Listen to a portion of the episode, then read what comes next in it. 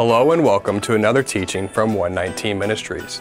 Our ministry believes that the whole Bible is still true and directly related to our lives today. If you would like to know more about what we believe and teach, please visit us at testeverything.net.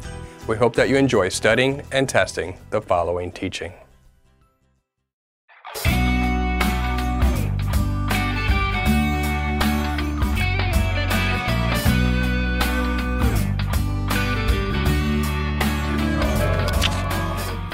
At one time, Paul subscribed to the teachings and philosophies of the Pharisees. The Pharisees built traditions and laws that they expected others to follow. One such law of the Pharisees was to wash your hands in a prescribed manner, with prescribed prayers prior to eating. The Pharisees had thousands of man made commandments such as this. The Pharisees built these commandments from concepts from the Torah, or the law of God, but not really found in the law of God. Today, those commandments are called the oral law, or the Talmud. If you did not follow the laws of the Pharisees, the Pharisees would not consider you righteous. They would correct others and compel others to follow their man made commandments under the premise that their authority to make such commandments came from Yahweh Himself.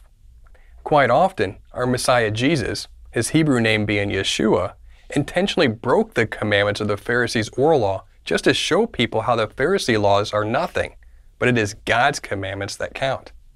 For example, we see this exact situation occurring in Mark chapter 7. Now, when the Pharisees gathered to him with some of the scribes who had come from Jerusalem, they saw that some of his disciples ate with hands that were defiled, that is, unwashed. For the Pharisees and all the Jews do not eat unless they wash their hands properly, holding to the tradition of the elders. And when they come from the marketplace, they do not eat unless they wash. And there are many other traditions that they observe, such as the washing of cups and pots and copper vessels and dining couches. And the Pharisees and the scribes asked him, Why do your disciples not walk according to the tradition of the elders, but eat with defiled hands? And he said to them, Well did Isaiah prophesy of you hypocrites, as it is written, This people honors me with their lips, but their heart is far from me. In vain do they worship me, teaching as doctrines the commandments of men. You leave the commandment of God and hold to the tradition of men. And he said to them, You have a fine way of rejecting the commandment of God in order to establish your tradition. For Moses said, Honor your father and your mother, and whoever reviles father or mother must surely die. But you say, if a man tells his father or his mother, Whatever you would have gained from me is Corban, that is, given to God, then you no longer permit him to do anything for his father or mother, thus making void the word of God by your tradition that you have handed down. And many such things you do. As we already mentioned, at one time, Paul subscribed to these traditions of the elders. But did you see what our Messiah said in Mark chapter 7?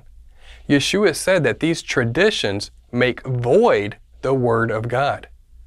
Notice Yeshua did not say to not follow the law of God. In fact, Yeshua quotes Moses and defines what Moses wrote as the law of God and the Word of God.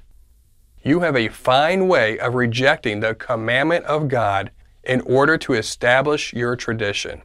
For Moses said, and he also said, thus making void the word of God by your tradition that you have handed down, and many such things you do. Why?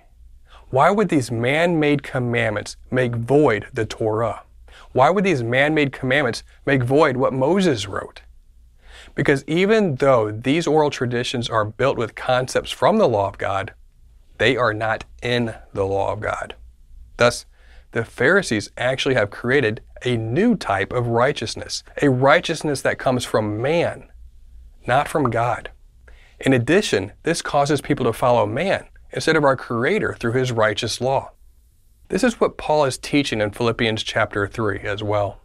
The same message as our Messiah in Mark chapter 7.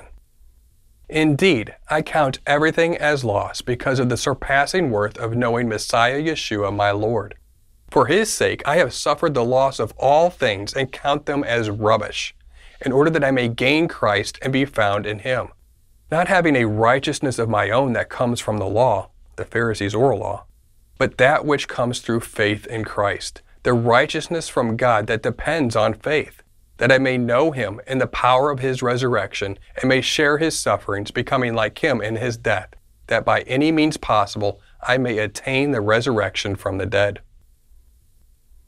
Our Messiah only taught and practiced the Torah. The Torah is the righteousness that we are to practice. 1 John chapter 2.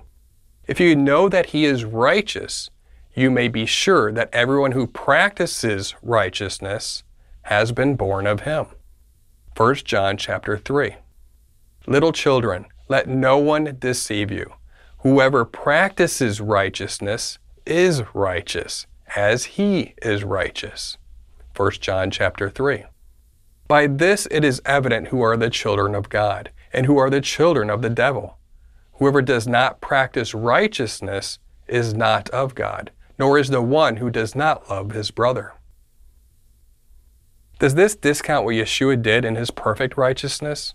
No, not at all. We are to follow the law of God the best that we can, because we should want to, as following the law of God is how we love God. 1 John chapter 5 verse 3.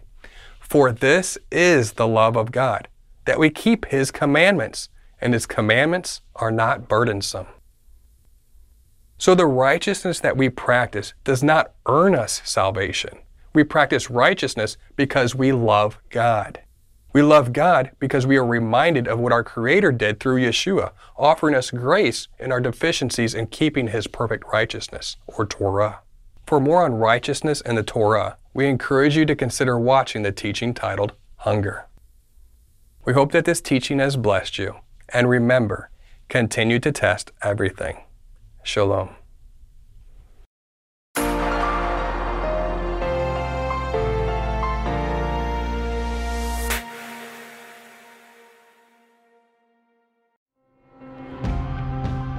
It is because of you, our generous supporters, who make it possible to offer these high quality teachings completely free of charge. If you feel led to support 119 Ministries so that we can continue this effort, please visit testeverything.net and click on the Support 119 tab. Learn how you can partner with us to take the whole Word of God to the nations.